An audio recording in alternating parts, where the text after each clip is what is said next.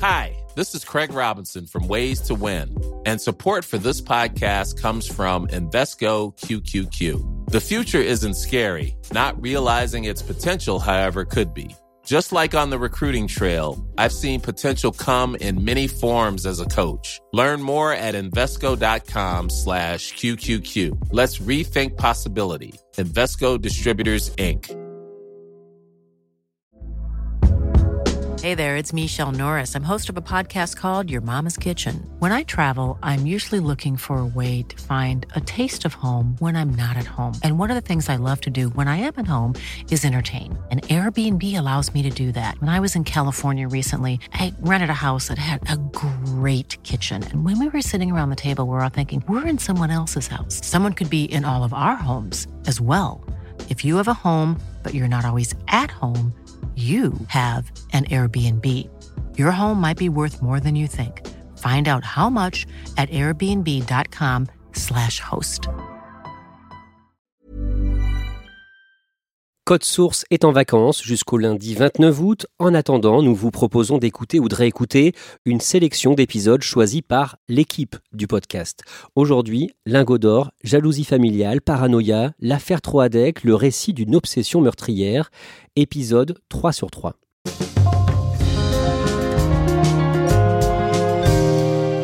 Février 2017, une famille disparaît mystérieusement à Orvaux, dans la banlieue de Nantes. Pascal et Brigitte Troadec et leurs enfants, Sébastien, 21 ans, et Charlotte, 18 ans. Près de trois semaines plus tard, un suspect reconnaît les avoir tués. Cet homme est le beau-frère de Pascal Troadec, il s'appelle Hubert Cahuissin, et il était persuadé d'avoir été injustement écarté de l'héritage d'un prétendu trésor, des pièces et des lingots d'or. Hubert Cahuissin doit être jugé pour ce quadruple meurtre par la Cour d'assises de Loire-Atlantique à Nantes du 21 juin au 9 juillet. Troisième et dernier épisode de notre podcast sur l'affaire Troadec avec notre invité, le journaliste François Rousseau, un ancien du service culture du Parisien, aujourd'hui à Télérama. Il vient de signer un livre sur le sujet chez Fayard pour tout l'or du monde. Pendant sa garde à vue, Hubert Cahuissin parle beaucoup, il se livre, il parle donc d'un prétendu butin de l'or que se serait accaparé selon lui Pascal Troadec. François Rousseau, Hubert Cahuissin donc livre sa version des faits aux enquêteurs, il, il se raconte et il raconte comment pendant son burn-out, il va croire de plus en plus fermement à cette histoire de vol d'or. Il va chercher à accumuler des preuves de ce prétendu butin volé par Pascal et Brigitte Troadec. La vie du couple Troadec est passée au scanner euh, depuis la ferme du Finistère et tout devient un signe d'interprétation d'une richesse nouvelle. Les Troadec euh, qui commencent à partir euh, en week-end avec des billets low cost à Amsterdam envoient une carte postale pour donner de leurs nouvelles. Ça devient le signe eh bien, qui roulent sur l'or, qui partent en week-end, qui mènent grand train eux qui euh, faisaient du camping euh, il y a encore une dizaine d'années ou qui allaient en, en en Vendée, tous les faits et gestes des Troadec sont interprétés à la lumière d'une richesse nouvelle dans son esprit à lui. Et donc il va s'auto-convaincre et s'auto-alimenter avec sa compagne Lydie que euh, le couple Troadec, sa belle famille, vit dans l'opulence. Et eux, en regard de cela, eh bien, ils vivent isolés, en convalescence euh, et que donc euh, c'est vraiment deux vies distinctes euh, qui s'opposent. La mère de Lydie, Renée Troadec, la grand-mère Troadec, croit elle aussi à cette thèse. Pour elle, son fils Pascal veut garder tout l'or pour lui. C'est même elle au départ qui accuse Pascal d'avoir volé le butin. Renée Troadec a raconté que lorsqu'elle a eu des problèmes de santé et qu'elle est allée en, maison de convalescence, Pascal est venu la voir et lui a demandé s'il pouvait euh, prendre le double de clé de sa maison. Et dans son esprit à elle, c'est à ce moment-là que Pascal se serait emparé de l'or qui était dans le cabanon du jardin. Elle va en parler à Hubert, qui en parle à Lydie, et c'est ainsi que le scénario du mauvais film, en quelque sorte, euh, démarre. Ça va durer pendant des années et des années. Sur son ordinateur, Hubert Cahuissin alimente un dossier qu'il consacre aux trois decks. Oui, il a décidé euh, de monter un dossier pour les dénoncer le jour venu à Tracfin, hein, qui est le gendarme de Bercy. Il va baptiser ce dossier crapule et il va y accumuler euh, des photos euh, du domicile du couple euh, à Orvaux, des échanges écrits avec eux, et puis euh, des enregistrements audio, puisque bah, quand il leur arrive de se croiser à des réunions de famille, ils enregistrent les conversations et elles sont stockées sur l'ordinateur, ce qui permet de monter un dossier. Et puis Edith Troadec va prendre l'habitude de consigner dans un petit carnet manuscrit le train de vie des Troadec. Et à chaque fois qu'ils les croisent à un déjeuner de famille, ils auscultent la façon dont ils sont habillés, la voiture avec laquelle ils sont arrivés, les bijoux qu'ils pouvaient porter. Et donc c'est à la fois euh, leur aspect physique, mais aussi leur aspect comportemental qui s'inscrit euh, noir sur blanc dans ce petit carnet, un peu comme si euh, leur comportement était le prolongement de leur aspect physique. Il y a une chose qui interpelle Hubert Kawissin et Lydie, c'est que les trois decks s'achètent deux nouvelles voitures. Oui, les Troadec en 2012 et 2013 vont renouveler leur véhicule. Ils avaient chacun une Renault Laguna. Ils vont une première fois euh, acheter une Audi A4 et puis une BMW, mais ce ne sont pas des véhicules de première main. Euh, ils les payent euh, à des prix d'occasion et ils iront jusqu'à contracter des emprunts pour pouvoir s'offrir ces voitures. Et vous l'avez dit hein, dans le premier épisode, Pascal Troadec aime les voitures. Oui, son ami euh, de jeunesse, Eric, dit Pascal, dans la vie, il aimait un verre de bon vin, il aimait le rock'n'roll, mais par-dessus tout, il aimait les belles voitures. Et un de ses rêves, c'était d'avoir une Audi. Et ils ont acheté une Audi euh, à moindre frais d'occasion. En juin 2014, Hubert Kawissin décide de partir à Orvaux chez les Troadec pour leur demander des explications. Oui, c'est un après-midi de juin. Hubert Cabissin profite d'un rendez-vous médical dans la région nantaise pour faire un crochet à Orvaux. Il arrive en début d'après-midi, donc Pascal et Brigitte sont au travail, et il tombe sur les enfants. C'est Sébastien qui lui ouvre la porte, et euh, son oncle lui tient un discours un peu confus. Il lui dit qu'il veut voir son père, euh, qu'il est question d'arrangement, qu'il est au courant, euh, il parle d'or. Et donc, euh, bah, l'adolescent comprend pas très bien euh, le pourquoi du comment. Toujours est-il que quand euh, ses parents rentrent du boulot, il les informe de cette visite au débeauté et ça provoque la stupeur de Pascal et Brigitte qui vont lui téléphoner pour lui demander ce qu'il voulait, qu'est-ce que c'est que cette histoire d'arrangement et qui lui disent qu'il faut prévenir quand il se déplace. Que répond Hubert Kawissin au téléphone? Il est dans son idée qu'il y a un arrangement à trouver. Il leur propose de venir s'expliquer lors d'un déjeuner de famille le samedi qui suit. Et le rendez-vous est fixé chez la grand-mère Troadec, mamie Renée, à Guipava dans le Finistère. Nous sommes le samedi 5 juillet 2014. Racontez-nous cette réunion de famille. Pour la première fois en face à face, euh, des accusations euh, sont portées. Très vite, ils sont sommés de s'expliquer et Hubert leur explique qu'il y a eu une découverte euh, d'or et que cet or a disparu et qu'il aimerait bien savoir où est passé cet or. Qu'est-ce qu'ils disent? Brigitte, c'est quelqu'un d'assez cash, donc elle lui dit euh, Mais qu'est-ce que c'est que cette histoire débile? Elle va d'exclamation en exclamation. Elle lui dit Mais tu crois qu'on aurait creusé le sol pour trouver de l'or? Euh, Pascal lui dit mais, mais si on avait eu de l'or, on aurait une belle et grande maison. Le ton monte, il y a un vrai brouhaha. Et puis la grand-mère, Renée Troadec, euh, ne se sent pas bien. Elle va frôler le malaise. C'est une dame assez âgée et assez fragile. Brigitte et Pascal Troadec disent qu'ils ne sont pas des voleurs et que cette accusation leur est insupportable, et puis finiront par quitter la pièce et retourner à Orvaux en disant que plus jamais remettront les pieds dans cette maison. Il existe un enregistrement hein, de cette discussion houleuse. À ce déjeuner, Lydie Troadec a un dictaphone caché dans son soutien-gorge, ce qui vous montre bien qu'on est dans une famille où on s'épie, on se guette, on se jauge, on cherche des preuves, et tout déjeuner doit donner lieu à un enregistrement pour, encore une fois, dans leur esprit, venir prouver que ce sont des voleurs. Et dans les années qui suivent, d'un mot, cette obsession va continuer de grossir.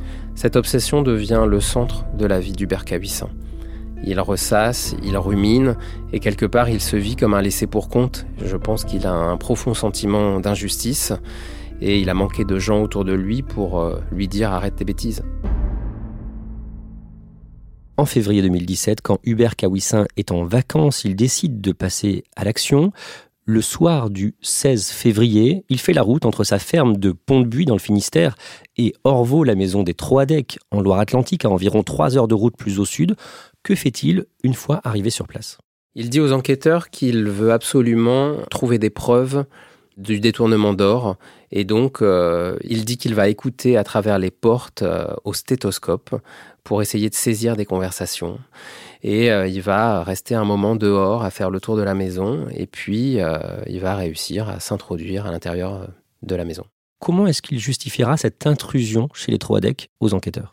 Il dira aux enquêteurs qu'il est venu chercher des preuves de leur richesse et que toute son idée est simplement de s'emparer d'un double des clés de la maison pour euh, potentiellement y revenir à un autre moment. Il va s'introduire dans la maison et il va faire du bruit et il va réveiller le couple Troadec. Hubert Kawissin est entré par le garage. Il coupe le disjoncteur. Il est environ 3 heures du matin. Que se passe-t-il ensuite, selon lui? Le couple, Pascal et Brigitte, seraient descendus par l'escalier, une lampe torche à la main, puisqu'ils avaient dû se rendre compte que l'électricité avait été coupée. Et ils se retrouvent face à cet homme. Euh, des cris fusent, euh, ça dégénère. Et Pascal se serait, selon Hubert Cahuissin, emparé d'un pied de biche pour se défendre. Et euh, Hubert Cahuissin lui aurait repris le pied de biche des mains après un échange de coups. S'ensuit une scène d'une très grande violence avec une succession de luttes individuelles l'opposant tour à tour à Brigitte Troadec, à Pascal Troadec, et puis aux enfants, Sébastien, Charlotte, qui ont leur chambre au rez-de-chaussée. Des coups pleuvent, le sang euh, gicle sur les murs, euh, et, à une heure avancée de la nuit, eh bien, quatre corps euh, gisent dans la maison d'Ormeau. Tout cela est donc le récit d'Hubert Kawissin. Dans ce qu'il dit aux enquêteurs, il y a des choses difficiles à croire. Par exemple, il dit que Brigitte a réussi à lui reprendre des mains deux fois le pied de biche. Est-ce que tout ce qu'il raconte est cohérent avec les constatations de la police scientifique, avec notamment les traces de sang? C'est difficile pour les enquêteurs de dire exactement si son discours est à 100% raccord avec leurs analyses. En tout cas, rien n'est venu contredire matériellement le récit d'Hubert Cahuissin. En tout cas, il reconnaît avoir tué les quatre membres de la famille Troidec. Il plaide l'accident, il plaide une situation qui a dégénéré et il répète aux enquêteurs qu'il ne voulait pas leur donner la mort. Au petit matin, Hubert Kawissin rentre dans sa ferme de Pont-de-Buis, à donc 300 km de là. Il se repose un peu, joue avec son garçon, et le soir, il repart à Orvaux avec Lydie et là il va passer la nuit à nettoyer méticuleusement la maison. Et il va y passer des heures et des heures. Ce sera une nuit de nettoyage. Donc il va avec euh, une éponge, une bassine, de l'eau chaude et de la lessive Saint-Marc, eh bien euh, nettoyer, nettoyer, récurer. Il y a eu du sang partout, euh, même sous des lattes de parquet, même dans un meuble de l'entrée qu'il sera obligé de démonter pour la nettoyer puis la remonter. Et il est dans une logique, eh bien, de faire comme si rien ne s'était passé et d'effacer toutes les traces de ce quadruple meurtre. Hubert Kawissin charge les corps dans la voiture du fils Troadec, la 308 de Sébastien, et ensuite il repart vers sa ferme de Pont-de-Buis, lui devant au volant de la 308, sa compagne roulant derrière au volant de leur voiture. François Rousseau, dans cette ferme, Hubert Kawissin va ensuite essayer de faire disparaître les corps de ses quatre victimes. Il n'a qu'une priorité, tout doit disparaître parce que la priorité va euh, à sa vie à lui, à celle de sa compagne, et il pense à son petit garçon de 8 ans. Et donc, euh, il va découper les trois decks. Leurs corps vont être brûlés, vont être démembrés et vont être éparpillés euh, pour une partie dans la propriété, puisqu'il vit dans une grande forêt où, en plus des animaux sauvages, il y a des cours d'eau et des marais qui vont lui permettre de faire partir un certain nombre de restes humains. Dans les jours qui suivent, il va aussi semer des indices. C'est pour cela, par exemple, que l'on va retrouver la 308 de Sébastien à Saint-Nazaire. François Rousseau, après l'annonce dans les médias de la disparition de la famille Troadec le vendredi 24 février au soir, il va confier une mission à son fils de 8 ans. Il a demandé à son petit garçon de suivre les informations à la télévision, puisque la disparition des Troadec euh, fait la une de l'actualité. Et donc il est branché sur une chaîne d'information en continu, et le petit euh, entend tout et voit euh, les duplex des journalistes qui sont sur place, les reportages sur la famille Troadec. Et, le petit garçon bah, vit scotché aux infos et, et prévient son père quand il entend le nom Troadec à la télé.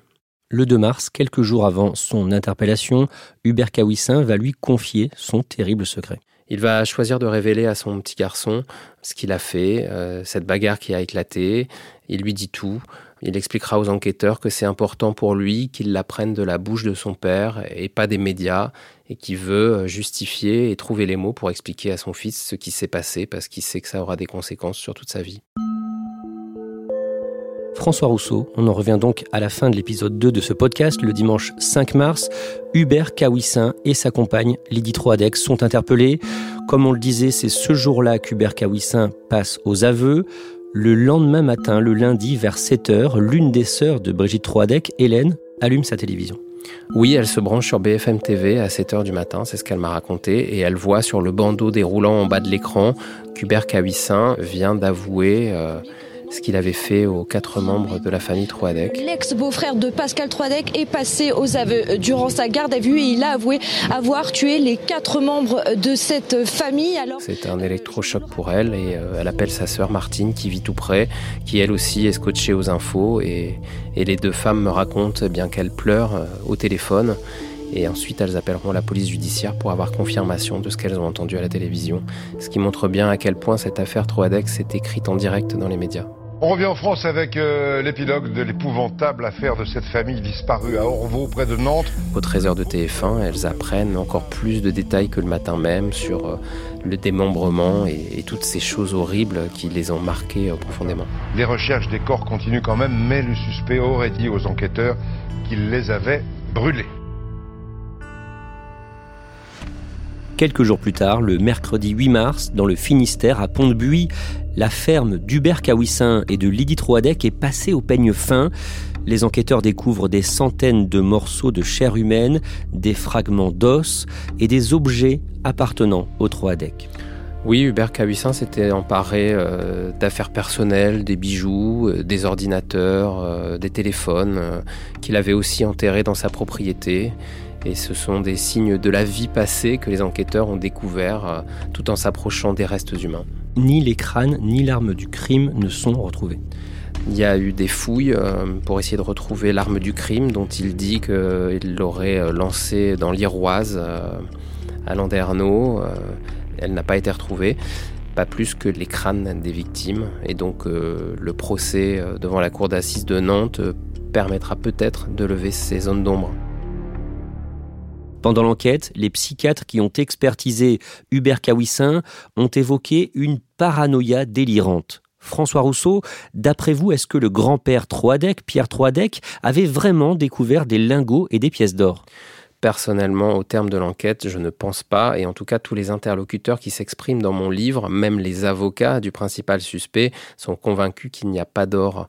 Par ailleurs, euh, pour avoir rencontré un proche de Pierre Troadec, il a eu cette formule, il m'a dit « Ah, Pierre, il lançait souvent des trucs à la cantonade, avec lui, on savait jamais si c'était du lard ou du cochon. » Et il me dit, moi je me souviens très bien être allé dans cette cave avec lui où il faisait des travaux. Et à cette époque-là, il y avait une histoire qui tournait dans les journaux. Il y avait un habitant en Bretagne qui avait trouvé un peu d'or. Et donc euh, Pierre m'avait dit en rigolant, ah bah moi aussi j'ai trouvé de l'or. Et ce proche de Pierre Troadec, quand il a entendu, euh, après la disparition de la famille, Hubert Cahuissin évoquer cette histoire d'or, dans son esprit, ça a fait tilt. Et euh, il a repensé tout de suite à cette scène et selon lui, à cette vanne, à cette blague de Pierre Troadec qui lui aurait dit Ah, mais moi aussi j'ai trouvé de l'or. Il a pris ça pour une blague, en tout cas dans le livre, il me dit que euh, pour lui, il n'y avait pas d'or et que Pierre Troadec plaisantait. Mais la grand-mère Troadec, René Troadec, a cru profondément à cette histoire. Voici ce qu'elle a dit sur RTL au micro de Marc-Olivier Fogiel une semaine après les aveux d'Hubert Kawissin, reconnaissant avoir tué donc son fils Pascal, sa belle-fille Brigitte et ses deux petits-enfants, Sébastien et Charlotte. Premier invité d'RTL Soir, bonsoir René Troadec. Une semaine après les aveux de votre gendre Hubert, qui a donc reconnu avoir tué votre fils Pascal et toute sa famille, comment vous vivez, madame, ce drame familial? Moi, j'en reviens pas. J'aurais jamais cru. Jamais, jamais, jamais. Non, parce qu'il n'était pas comme ça, hein. il était gentil, serviable, tout quoi. Mais en fait, qu'est-ce qui s'est passé selon vous exactement? C'est cette histoire d'or, c'est ça? Oui, c'est cette histoire d'or, oui. Et cet or, vous avez la certitude qu'il existait? Ben, Il existe parce que c'était donc euh, les 50 kilos d'or qui ont été euh, récupérés dans la rade de Brest. Et quand il avait récupéré euh, le trésor, Pascal, vous avez trouvé que son train de vie avait beaucoup changé? Oui, son train de vie a changé. il venait ici, il nous snobait. Oh, il, était fier comme, comme je sais pas quoi. Et alors après, on a eu une réunion de famille et donc euh, ils sont venus. Mon fils a soulevé la table. Euh, oh, c'est incroyable. Il a manqué de casser la porte-fenêtre. Ça s'est très très mal passé. Donc Hubert a dit qu'est-ce que vous décidez en, en parlant de moi quoi? Je dis ben ça aurait été normalement moitié moitié. Ah certainement pas. Moi je prends tout. Il disait moi je garde tout. Il a dit Et à partir de ce moment-là, vous n'avez plus revu votre fils puisque ça ah a oui, été. à partir de ce moment-là, j'ai plus revu mon fils. Et à votre gendre ce soir, vous lui en voulez, j'imagine, terriblement, non? Ben, je lui en veux, mais bon, ben, je me mets à sa place aussi. Bon, euh, bon ben, et c'est terrible, quoi. Quand on vous entend, on se demande si euh, vous condamnez Hubert quand même. Ben, je condamne Hubert quand même. Hein. Il a fait un acte, bon, ben, finalement, tout acte est condamnable, hein, que ce soit. Bon, ben. Et j'imagine que depuis ce drame, vous pensez euh, quand même à votre fils Pascal, à, sa- à votre belle-fille et à vos autres petits-enfants qui ont perdu la vie quand même? Ben oui, ben oui, oui, ben, je pense à ça aussi. Ouais, oui, je pense à ça aussi, mais enfin, que voulez-vous qu'on y fasse? François Rousseau, elle est très surprenante, cette interview de René Troidec et son détachement. René Troadec a surpris tout le monde pendant cette affaire parce qu'elle a donné l'impression d'être totalement détachée de la mort de son fils, de sa belle-fille et de ses petits-enfants. Elle était proche du Cahuissin qui avait l'allure d'un gendre idéal, qu'elle trouvait courageux, qui venait déjeuner chez elle euh, avec sa fille, euh, qui s'occupait un peu du jardin. Et ça en dit long aussi sur euh, les histoires de famille, l'éloignement et, les déchirures qui peuvent ronger les familles. François Rousseau, vous l'avez dit, vous avez été happé par cette histoire, par ce fait divers, et finalement, vous avez travaillé 4 ans dessus aussi parce que le procès a été euh, reporté plusieurs fois. Aujourd'hui, les sœurs de Brigitte Troadec, Hélène et Martine, avant le procès, elles sont dans quel état d'esprit? À chaque fois qu'elles m'ont accueilli chez elles à Landerneau, je voyais euh, leur grande souffrance. Martine me disait euh, on ouvre le journal local, on lit l'article sur l'affaire, on referme le journal et on dit bon bah c'est des voleurs d'or. On les a fait passer pour des voleurs d'or et ça, ça leur est profondément insupportable. Et elles vont au procès d'abord extrêmement unies. Ça, c'est ce qui m'a toujours frappé quand vous les rencontrez. L'une commence une phrase, l'autre la termine. Donc il y a vraiment une force de cette union. Et puis elles sont extrêmement déterminées parce qu'elles disent qu'aujourd'hui, elles n'ont pas d'autre choix que de vivre pour ceux qui sont morts et qu'on leur doit la vérité. Et Martine m'a dit, euh, on va au procès avec un couteau entre les dents.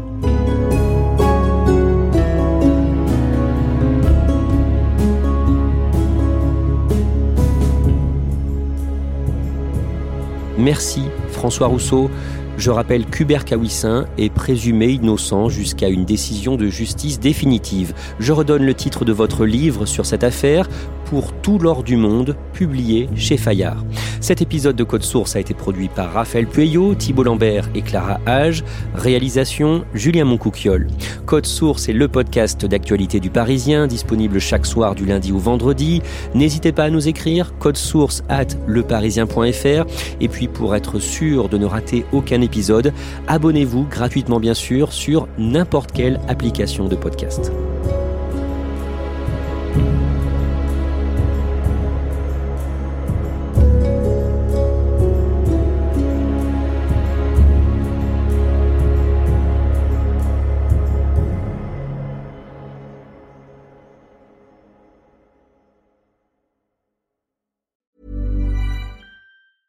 Secret to summer ready skin is here. Osea's number one best selling Andaria algae body oil, clinically proven to instantly improve skin elasticity and transform dry skin to silky, soft, and unbelievably glowing. Its signature scent of freshly squeezed grapefruit, cypress, and mango mandarin transports you to sun kissed summer days. Get healthy, glowing skin for summer with clean vegan skincare from Osea. Get 10% off your first order site wide with code GLOW at OseaMalibu.com.